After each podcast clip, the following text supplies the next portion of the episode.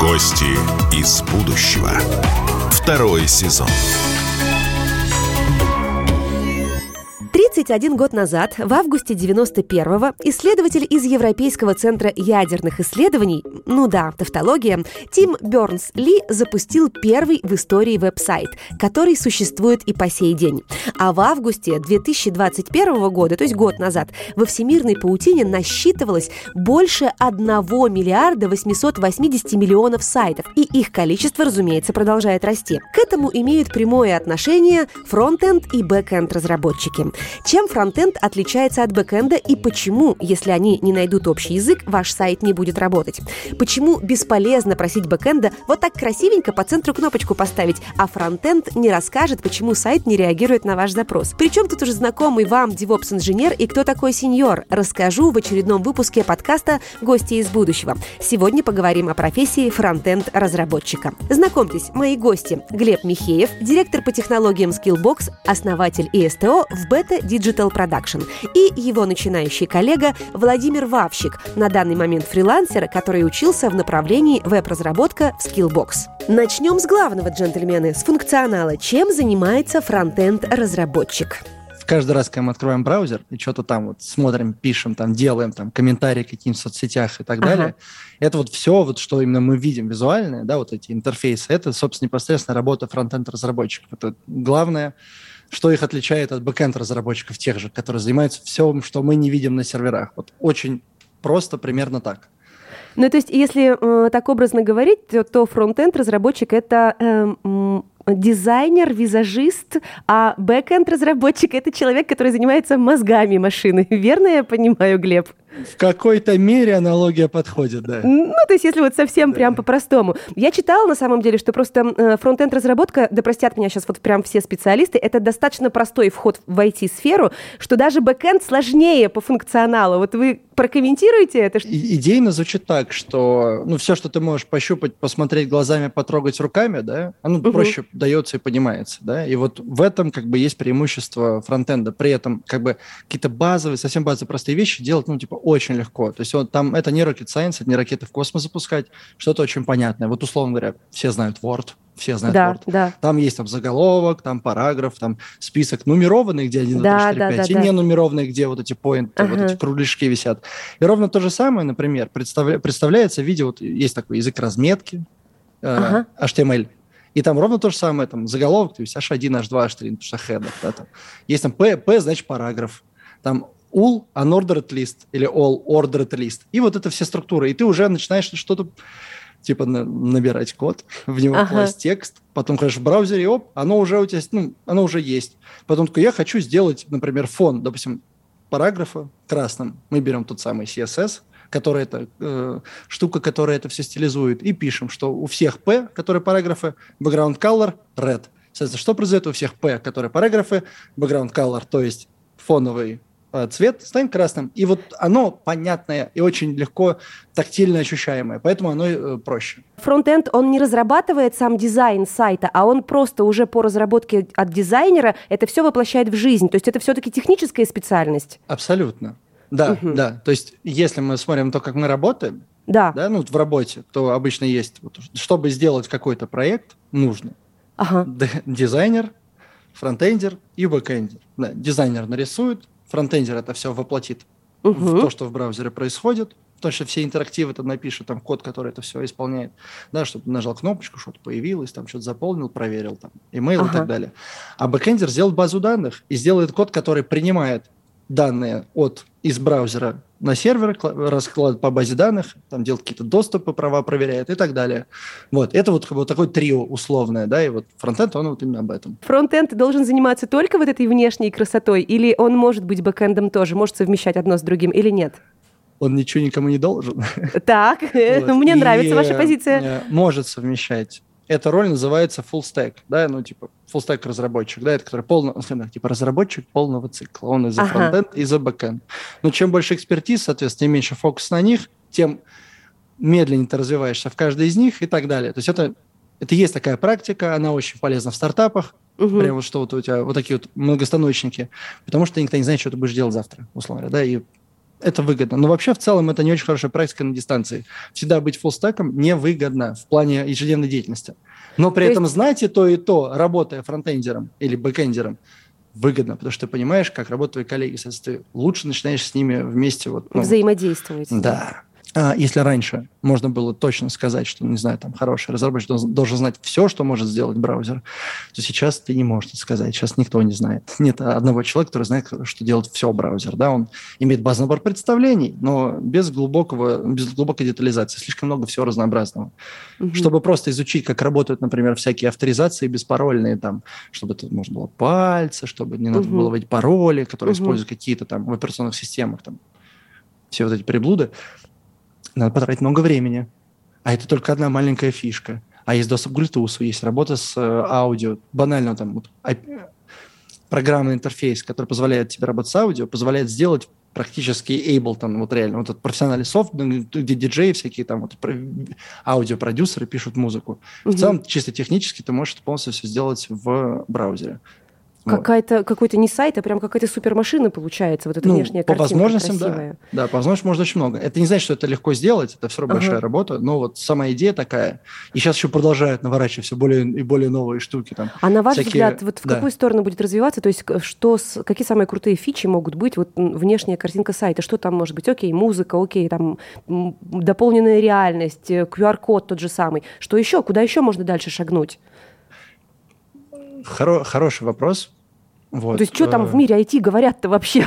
Ну, вот, например, да, сейчас такое ограничение, что ты сейчас не можешь сделать такую же там игру, которая будет также на низком уровне работать с видеокартой и давать очень крутую графику. Угу. Да? Ну, в, в вебе сейчас в браузере нет доступа к видеокарте. Угу. Но есть такая спецификация, называется WebGPU, которая это сейчас пытается принести. Да, и вот таких вещей очень много происходит. Некоторые спикеры, с которыми я уже записывала э, подкасты про профессии будущего, говорили, сравнивали вообще сферу IT и свои профессии с тем, что это как эскалатор, который едет вниз, а ты должен бежать наверх, иначе ты будешь просто отставать от тех технологий, от, те, от того, что разрабатывается, от того, что внедряется, и ты что-то непременно упустишь. То есть, как я понимаю, к фронтендам это тоже относится. И если ты где-то прекратишь отслеживать, что пришло на рынок, то ты в какой-то момент просто будешь ну, не самым популярным фронтенд-разработчиком и будешь проигрывать на рынке труда. Да, да. Я бы сказал бы э, даже еще проще, что типа есть профессии, ну вот особенно там вот издревле, да, угу, были угу. профессии, что ты вот Были учил, профессии издревле, да, была такая легенда, да. Получил какую-то специализацию, ну там ага. 5 лет что-то там поучился, что-то научился, навыки приобрел, там, знания. И работаешь навыки. всю свою жизнь. И эксплуатируешь их всю жизнь, и вообще да. не беспокоишься. Здесь это не прокатит. Это постоянно, постоянно, вот просто учишься каждый день. Вот сколько я этим всем занимаюсь, постоянно что-то новое. Ты постоянно с чем-то сталкиваешься новым. И нужно быть к этому готовым, иначе ты, ну, uh-huh. лю, те люди, которые думают, что они сейчас научатся, а потом будут спокойно эксплуатировать, нет ты будешь То есть фронтенд это бесконечное постоянное развитие Вообще в горизонтальной плоскости. То есть вся, разра... вся, ну, вся разработка, окей, хорошо. Да. Ну, то есть, условно, вот есть какой-нибудь крупнейшая нефтегазовая корпорация, атомная корпорация, и вот вы делаете для них вот эти огромные тяжелые сайты, да. красивые при этом. Да. да не обязательно, причем красивые. Корпорат, он не за красоту получает эффективность от твоих приложений, да, а за удобство. То есть он, mm-hmm. оно может быть некрасиво даже выглядеть. Но очень ага. удобно и очень приносит сильно э, результат. Пример. Значит, Эм, один из моих коллег полтора года сработал, пришел еще новичком, потом быстро очень вообще развился, вообще красавчик. И вот он сейчас, например, что делает? Есть компания, которая как раз с большими такими нефтяными ребятами, заводами и так далее сотрудничает. Она им делает э, визуализацию, то есть как, есть концепция в вот он тренде цифровизации, да, делать типа цифровые модели. У тебя есть что-то, например, завод, да? Ну да. Бегать, смотреть на датчики, да, ты все это где-то собираешь, есть цифровая моделька, она что-то показывает и так далее. Я делал всю эту визуализацию, что ты вот прям, ну, в реал-тайм можешь смотреть все показатели, uh-huh, у тебя есть 3D-модель uh-huh. завода, от, э, отсканенные там вот этими лидарами, лазерными сканерами, которые тебе 3D-шные ага. модельки, короче, ну, типа, дают. Нет, навешаны все эти датчики, условно, ты видишь, что происходит, можешь ее, э, можешь ее увеличить, уменьшать, приблизиться к какой-то конкретной конвейерной линии, посмотреть, как у него Круто. способность, вот это все. И сейчас, если раньше это нужно было делать в каких-то средах для разработки программ под компьютеры, вот так, так я бы назвал, ага. которые мы устанавливаем, да, ага, ага. то сейчас нет, сейчас все можно в браузер запихнуть, там прекрасно есть 3D-шка с этим совсем. Это, опять же, э, к тому, насколько функциональным это все стало. Вот. Поэтому То есть, погодите, вы хотите новый... мне сказать, я да. пытаюсь понять, Глеб, вы хотите мне сказать, да. что фронтенд-разработка это не только разработка сайтов, не только интерфейсы вот эти да. вот. То есть это может быть гораздо глобальнее и интереснее задачи. Да. Класс, да. ну это вообще меняет вот. дело. Тут тот же самый пример, те же самые Google карты, да, ну просто отдалить ну, да. их до конца, там круглый шарик, вот это все. Ну то есть типа э, то, что мы можем сейчас сделать, оно не очень сильно ограничено технологически, скорее ну, потребностью. А что угу. еще туда можно запихнуть? И если раньше мы делали программы какие-то которые посложнее, да, вот у нас были сайты, которые а визитка с информацией, да, и да. мы делали программы для всего остального, то сейчас не надо делать программы. Мы просто делаем, типа, так называемое веб-приложение, да. Ага. Вот. Э, это как бы вот термин о том, когда мы работаем так же сложно, как с программами, но в вебе. Что должен знать условно, вот там, если мы говорим про старшеклассников, чем он должен интересоваться, какие программы, может быть, изучать, что где почитать, чтобы вот как-то приблизиться к этой идее поработать фронтендом в будущем? Ну, или даже взрослый человек, который хочет поменять работу. Вот с чего начать, с каких шагов? Да, Владимир, можете нам прокомментировать? Как, дать, как, дать совет. Да, как это у вас случилось? А, ну, для начала я бы ну, если говорить э, про студентов, да, которые хотят поступать на направление фронтенд разработки, да, в будущем, возможно, стать фуллстек разработчиками, да, начать с каких-то видеороликов, э, статей, э, возможно, даже купить книгу. Да, так можно будет понять, э, вообще интересно ли данное направление или нет, да, и когда уже, например, точно убедились, да, что направление это интересно и куда-то хотите двигаться, там, развиваться, да, можно либо продолжить самостоятельное обучение, да, либо, как вариант, записаться на какой-то курс. Но тут сразу хочу сказать, что многие люди думают, что записавшись на какой-то курс, что они по окончанию выйдут э, прям ну да, ну да, ну да. какими-то разработчиками, но на самом деле это не так. Э, Еще придется самостоятельно приложить очень много усилий, чтобы достичь какого-то желаемого прям результата. Да? Курс э, для для вас должен служить неким каким-то вспомогательным элементом и не более того. Я вот в свое время начинал э, путь в мир разработки по книге известного автора Дэвида Макфарланда новая большая книга CSS, я ее прям рекомендую э, к прочтению. Погодите, то есть вы почитали книгу, вы что-то посмотрели с ваших слов, как я понимаю, в интернете, да. а затем вы такие, о, я выбираю вот такой курс, я пошел учиться. Сколько у вас времени ушло на обучение? На самом деле я так и не закончил учиться. Вообще нет, нет такого понятия, что вот мы останавливаемся в обучении, да, что вот мы, ну, там, проучились, да, там, например, 5-6 месяцев, да, остановились и все. Нет, я до сих пор учусь и узнаю что-то новое, и наверное, так будет на протяжении всех э, лет. Какой вы да, хороший да, да. человек, Владимир, прямо. Я вот учусь и учусь. Я в такие моменты да. думаю, так, а я чему учусь все время, разговаривая в микрофон? Так, хорошо. Надеюсь, что чему-то новому. Я хочу еще, кстати, дополнить немножко. Вот тоже важная штука, вот ну, на, на тему то, что да, вот нужно постоянно учиться, много работать над собой. Тут еще есть очень важный момент, который люди упускают. Вот есть какой-то такой вот рыночно-потребительское свойство, что если там я, например, там купил курс, заплатил за образование, да, ну, значит, да. типа оно сейчас вот я сяду, оно раз а мне его сами наприлепят, да, вот на меня, и я что-то пойму, надо, вот, ну, типа, работать на собой. Причем, ну, работать нужно будет много. Результат обучения зависит только от нас. То, что можно вокруг собрать там самых лучших, там, не знаю, практиков, угу. теоретиков, подтащить угу. методистов, которые эту методологию делают, угу. придумать самые интересные кейсы, поставить в конце конвейера компании. Ну, можно сделать все, что угодно.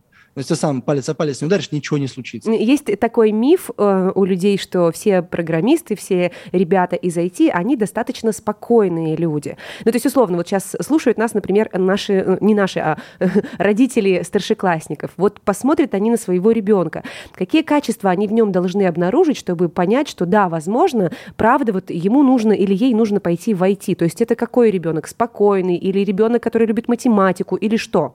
Можете вот да. набросать несколько Сначала примеров? войти войти, а потом выйти из IT.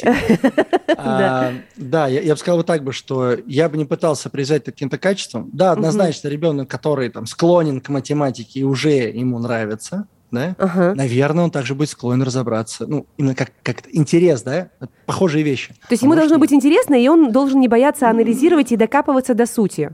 Э, про, в, в целом, да, но опять же, это, это не самый важный критерий. Вот я считаю, самый важный критерий, он, он только один, да, вот, вот, вот э, Я Какой? много везде рассказываю одну и ту же самую историю, да? Ну-ка. Вот если как с компьютерными играми, сел в 7 вечера, потом щелк, и три ночи такой, опа, ну, Ага. просто затянуло, пропало ощущение времени, ты просто вот, ну, погрузился.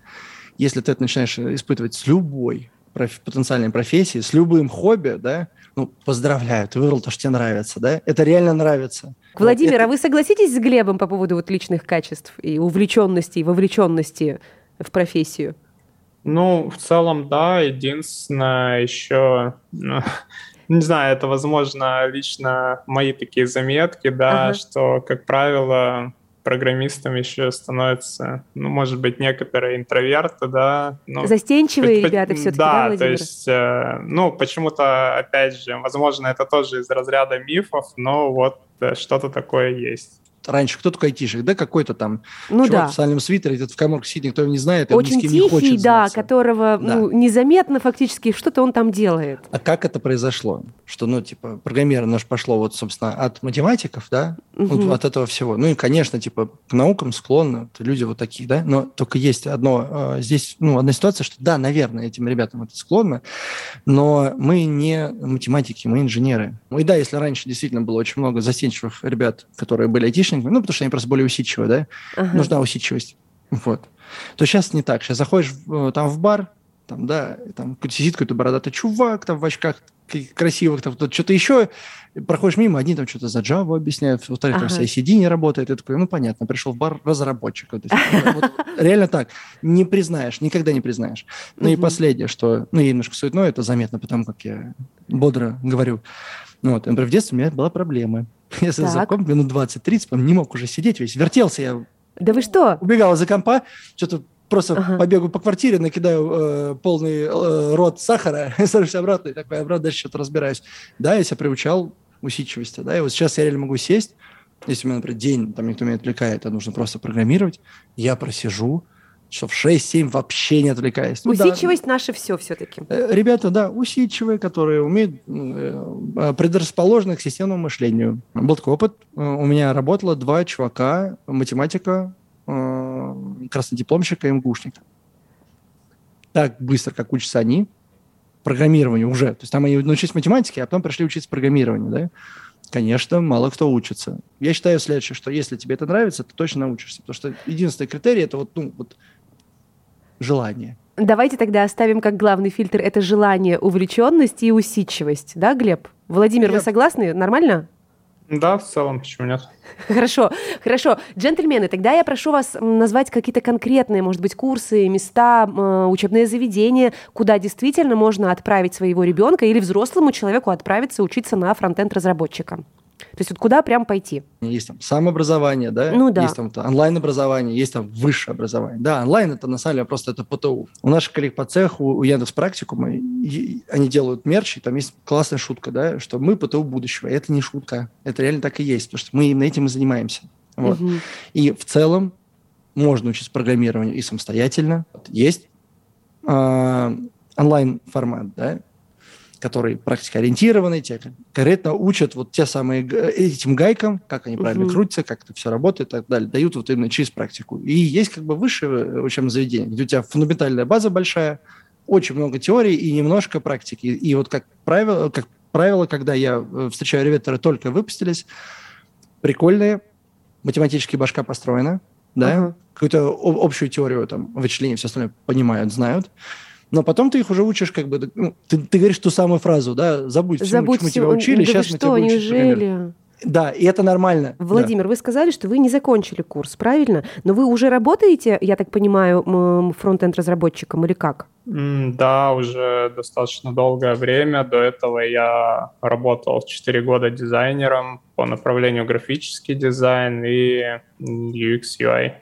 Это UX — это пользовательский опыт взаимодействия, UI — это именно разработка интерфейсов. Ну, то есть то, как, так сказать, мы воспринимаем сайты. Вот, ну, вот мы зашли, да, если увидели, да, красивую картинку, за это, грубо говоря, UI отвечает, да, Мгм. UX — это то, например, где мы там можем найти кнопочку, да, то есть легко ли нам ее найти, и, ну, вот все в таком вот контексте.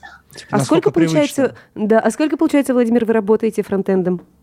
А, конкретно фронтендом три года сейчас уже. Расскажите, пожалуйста, тут, наверное, больше вопрос к Глебу о самых глобальных проектах, которые вы осуществляли как фронтенд. Глеб. Э, сайт для Шереметьево аэропорта. Вот. Ну, Это ваша работа? Да. Э, я вместе с своим партнером 10 угу. почти лет назад основал компанию, там в какой-то момент угу. было 60 человек, сейчас я туда вышел из операционки и так далее. Но вот мы вот в этот момент много чего очень сделали, да? Угу. Потому что, ну, интересно аэропорт Шереметьево, потому что очень много народу летает, и как будто бы ты что-то важное для людей сделал. Да, да. Вот. А, второе, из того, что тоже э, очень классно, прикольно, э, стартовал э, проект и вот долгое время там находился, команда собирала все остальное для банка, для юрлиц, для Росбанка. Почему у меня такие примеры сформулированные появляются, да, из банковской сферы. Вот. Тоже, ну, большая команда, большая штука, там, чтобы да, вот ну, корпоративные клиенты звучит. могли там угу. платить деньги и вообще пользоваться банковскими услугами в цифре. Угу. Вот. Тоже, кажется, при, прикольная веха. Вот. Ну и что-нибудь такое на затравочку. Ричарда Брэнсона знаете? Слышали?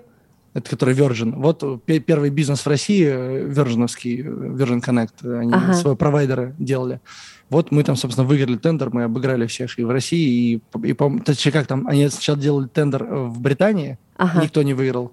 Так. И потом мы выиграли его в России, вот, и делали для них сайт. Ну, просто прикольно, им прикольно. Слушайте, а так очень много ввиду своей деятельности очень много штук всяких поделал. То есть я еще там в детстве, когда я понял, что, оказывается, мое хобби еще и бабки платят, очень быстро вышел на фриланс, очень быстро познакомился с одной из наших там очень хороших студий, э, которая называется Grape. Вот. И с ними э, фрилансил много лет, потом уже как компании еще тоже работали как подрядчики. Вот, и мы там делали для кучи брендов всякие классные штуки, всякие санселки, колги, такс, эффекты, кальвы, там, я прям не знаю, все клир витабы, я их не перечислю, их очень много. И это вот тот момент, когда я первый раз сделал такой проект, такой, я это раньше все видел на телеке, а сейчас я до этого делаю дела, прям такой, это в 2000 году сделал для X эффекта э, сайт. Я такой, Опишите, опишите эмоции, это что это ну, такое? Вау. Просто, так что это, это интересно. Ну и вот и у тебя там в, в, по, по, по мере вот твоего развития, той же компании, то что, бах, там сделать например, проект, который там стоит миллион душ. Бах, проект стоит пять, такой. Там, бах, какую-нибудь штуку, которой пользуется там куча народу, такой. Ну, то есть у тебя вот эти какие-то штуки, ты, кажется, понимаешь, что, о, ты можешь еще больше, еще лучше, еще класснее. То есть ты вот. растешь и растешь и растешь. На самом да. деле очень вдохновляюще это звучит. Ну вот я пришла, я там начинающий фронтенд, и моя, получается, следующая ступенька, если я хорошо, качественно работаю, это сеньор. Почти, но нет. Там так, давайте, middle. не да? угадала. Это, ну да, это э, терминология пришла к нам, собственно, э, из-за границы, как и ага. название эти ну, все да, и ну так да. далее. Поэтому так исторически сложилось, что в основном она используется, да, и угу. мы не замечаем, как мы ее используем. Что-то непонятно, да. На самом деле это, там, например, младший разработчик, разработчик и старший разработчик, да. Угу. Младший джуниор, собственно, ну, ну да, ну да. По понятным причинам middle это что-то посерединке, поэтому просто разработчик. И Синер, потому что в Это старший разработчик. Да, давайте пойдем дальше. Возьмем более взрослую аудиторию, то есть не старшеклассников, а людей, э, которые пытаются сейчас найти новый поворот в своей карьере. Из каких профессий можно прийти в профессию фронтенда и вообще во взрослом возрасте можно ли прийти в эту профессию? Что скажете, джентльмены? Владимир? А, ну, тут опять же, смотря какой возраст, но в целом, мне кажется, даже в 50 лет не поздно начать учиться чему-то новому. Опять же, другая сторона этой медали заключается в том, что какие цели будет да, преследовать данный человек и какая у него вообще мотивация. А, скорее всего, основной мотивацией, да, это будут большие заработные платы. Но, ну да, условно, новый но... круг людей, и да, я хочу больше денег, например, вот скажет человек. Да, но проблема в том, что, я думаю, многие опытные разработчики, в том числе Глеб, думаю, согласится, что э, деньги — это такая себе мотивация. Серьезно? Абсолютно. А, в, в Давайте концепции... подробнее об этом. Да, да, да. Давайте сейчас накину, почему это вообще есть такая штука, вот все вот эти вот uh, HR, да, это как называется, директора по HR, да, да, да, есть такие люди.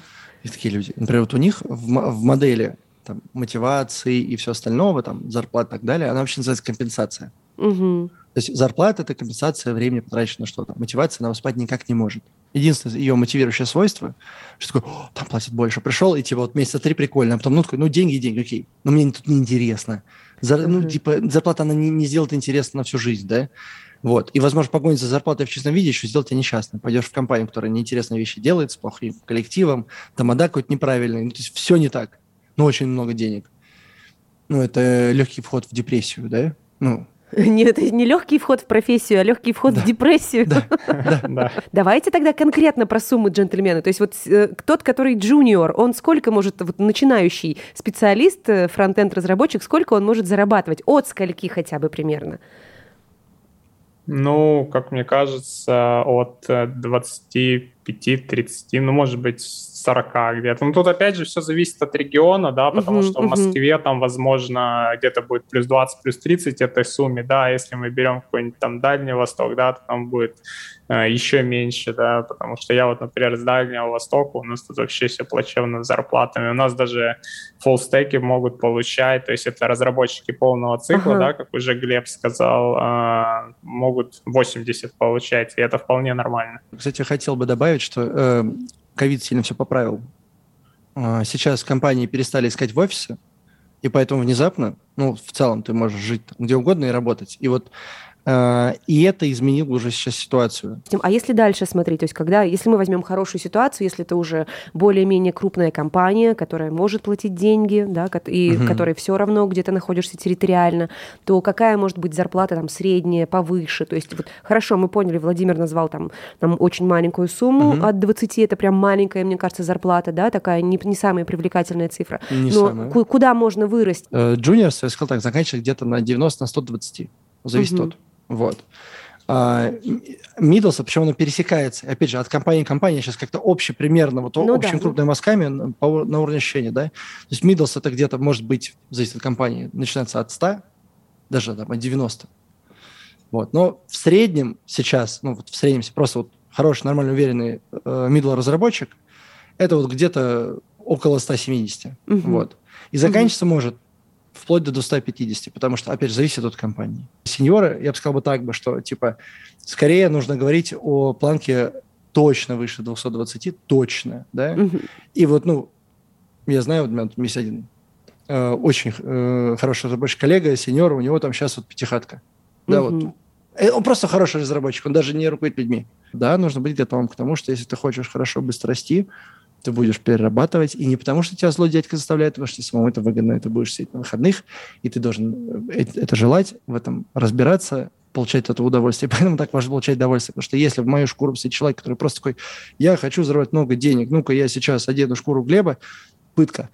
Пытка. Ад, он не в котлах каких-то где-то там, да, не он вот, вот пожалуйста, получите, вот он да? в реальной жизни, да, это выбери профессию, которая тебе не нравится, потому что ты хочешь эти деньги, которые там платят. Во-первых, ты никогда их там не получишь без интереса, угу. а во-вторых, еще будешь на постоянной основе страдать. Про это вообще тоже можно сказать мой график. Я работаю 7 дней в неделю с 8 до 20.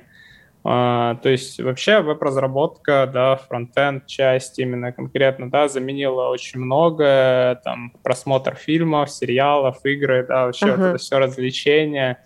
Сейчас это как-то особо не нужно, потому что тот же сверстать сайт, да, это уже своего рода какое-то развлечение, да, а порой целый квест, потому что когда мы знаем, что а, сайты бывают разные, вот, uh-huh. и каждую такую свою работу стараешься вложить какую-то частичку души, да, и неважно, сделано там для себя или там для какой-то огромной компании. А из чего вообще вот рутинный день, будничный, фронтенда состоит? То есть вы что дел... Что вы делаете?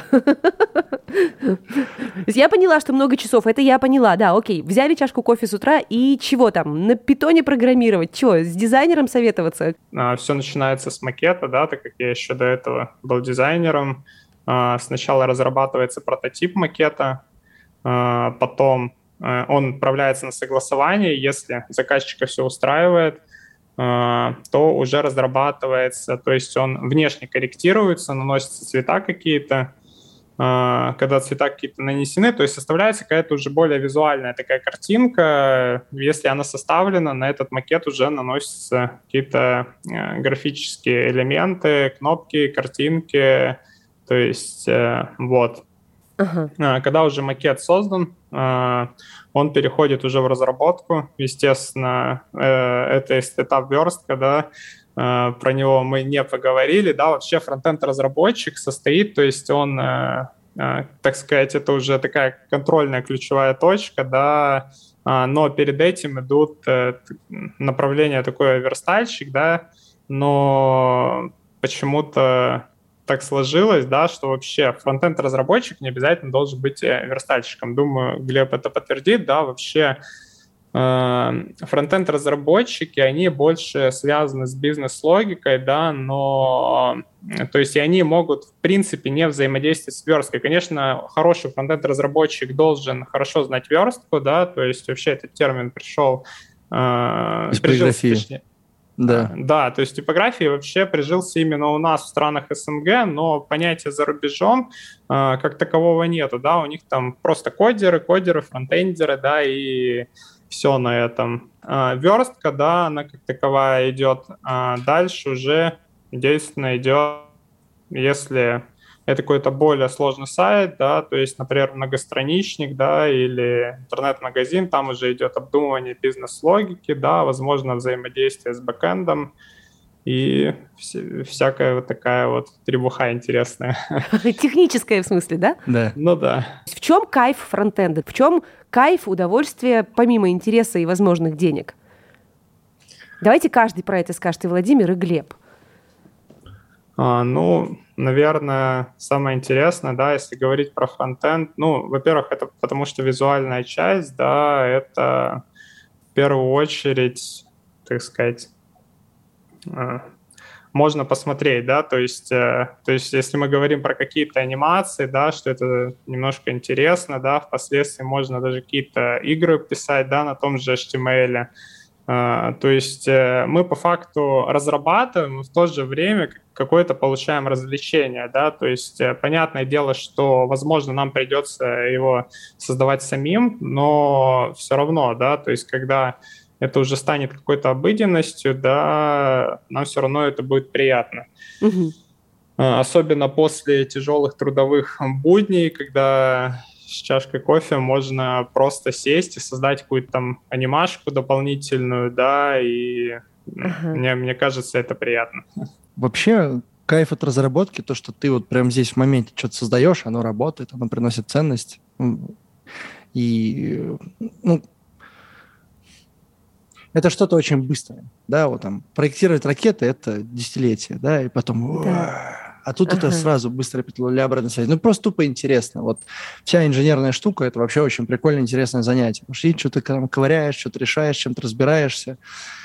В конце дня хоп, уже какая-то штука работает. О, кайф, пойду довольный посплю. Да? Ага. Ну, и это повторяет заново, заново, заново. И в чем прикольно, точнее, в чем забавное наблюдение, да, когда стал меньше программировать, переходил больше именно уже в такую, типа, там, всю эту, ну, техдирскую штуку, вот, то внезапно оказывается, что ты не программируешь, и ты вроде со всеми поговорил, вроде всем помог, вроде что-то случилось, проблема решил, вот это все, потом в конце дня я ничего не сделал. Ну, у тебя нет А-а-а. артефакта какого-то готового, да, и вот ага. в этом вот эта разница. У тебя постоянно готовый артефакт есть. Вот. И поскольку тебе это нравится, ты получишь удовольствие в процессе, и поскольку есть готовый артефакт, и тебе нравится результат, который ты сделал, ты знаешь, uh-huh. что несет пользу, тебе еще интересней. Вот. Бывает же такая штука, что ты, там, не знаю, сидишь до, до двух часов ночи работаешь, но не можешь отпустить, но такая штука классная, хочу ее ковырять. Вот. То есть в этом кайф, кайф, кайф в процессе. Есть такое ощущение, что мальчишки, которые играют в свои игрушки, им прикольно. Какая-то такая Это, это ровно то же самое, да. Сначала ты строишь шалаши, потом занимаешься строительством домов, ну, вот, грубо говоря, да, вот, вот тут то же самое. Это вот есть же такая шутка, что э, очень разручка очень инфантильная, да, но это не шутка. Мы просто маленькие дети вот с такими игрушками, и все, мы вот так же играемся. И еще пара важных вопросов нашему постоянному гостю Гарри Мурадяну, HR-эксперту, руководителю школы развития карьеры. Фронтенд-разработчик, э, как водитель Uber, либо водитель Яндекс Такси, он был нужен всегда, он сейчас нужен, и он тоже будет нужен всегда. Поймите, это люди, которые строят архитектуру там сайтов, архитектуру вообще там любой экосистемы. Эти люди, ну, это, это, это просто незаменимый ресурс. Просто представьте себе инженеров, которые строят завод, да, которые проектируют, строят как строители, которые возводят здания. Вот это такие же люди, просто они возводят цифровые здания, цифровые небоскребы. Это такая профессия, которая точно не умрет, и профессия, самая интересная, из которой потом можно двигаться другие, более глубинные направления IT. Это как, знаете, как первый шаг, чтобы погрузиться в IT. Можно зайти туда, получать 110-120 тысяч на старте, и потом, после этого, отработав 2, 3, 4 года, углубляться в какое-то более интересное направление. Для кого-то это может быть там DevOps-инженер, для кого-то это может быть разработка искусственного интеллекта. То есть, проработав 2, 3, 4 года, вы поймете основные правила игры в IT и можете сами выбрать направление, в котором двигаться, развиваться. Итак, фронтенд-разработчик – еще одна профессия будущего. Сегодня фронтенд-разработчик вынужден существовать в обширной и постоянно меняющейся экосистеме, состоящей из инструментов, библиотек, фреймворков. Разработчику жизненно необходимы навыки владения самыми разными средствами. Ему постоянно приходится вкладывать время и силы в самообучение. Ну, вы слышали это от наших экспертов. И если вам это нравится, значит, пора двигаться к нему, к своему технологичному будущему на фронте фронтенд-разработки. Меня зовут Наталья Макарова. Это был очередной подкаст «Гости из будущего». И я не прощаюсь. Впереди встреча с еще одной профессией.